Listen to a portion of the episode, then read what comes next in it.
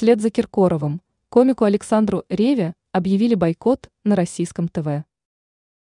Юмориста, шоумена, звезду Comedy Club Александра Реву вырезали из российских телевизионных передач. Сообщается, что комик появился на «Песне года», однако в финальную версию программы так и не попал.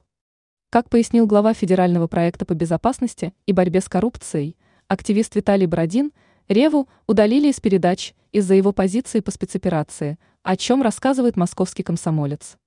Бородин пояснил, теперь Александр на федеральных каналах появляться не будет. Полный бойкот. Шоумен Александр Рева эмигрировал из России в 2022 году, тем самым выразив протест против проведения спецоперации ВС РФ на Украине. Спустя некоторое время комик вернулся обратно и попытался вновь наладить творческую деятельность. Активист Виталий Бородин прокомментировал действия Ревы следующим образом. Александр понял, что начал терять в деньгах и вернулся в надежде заработать. Но у него ничего не получится.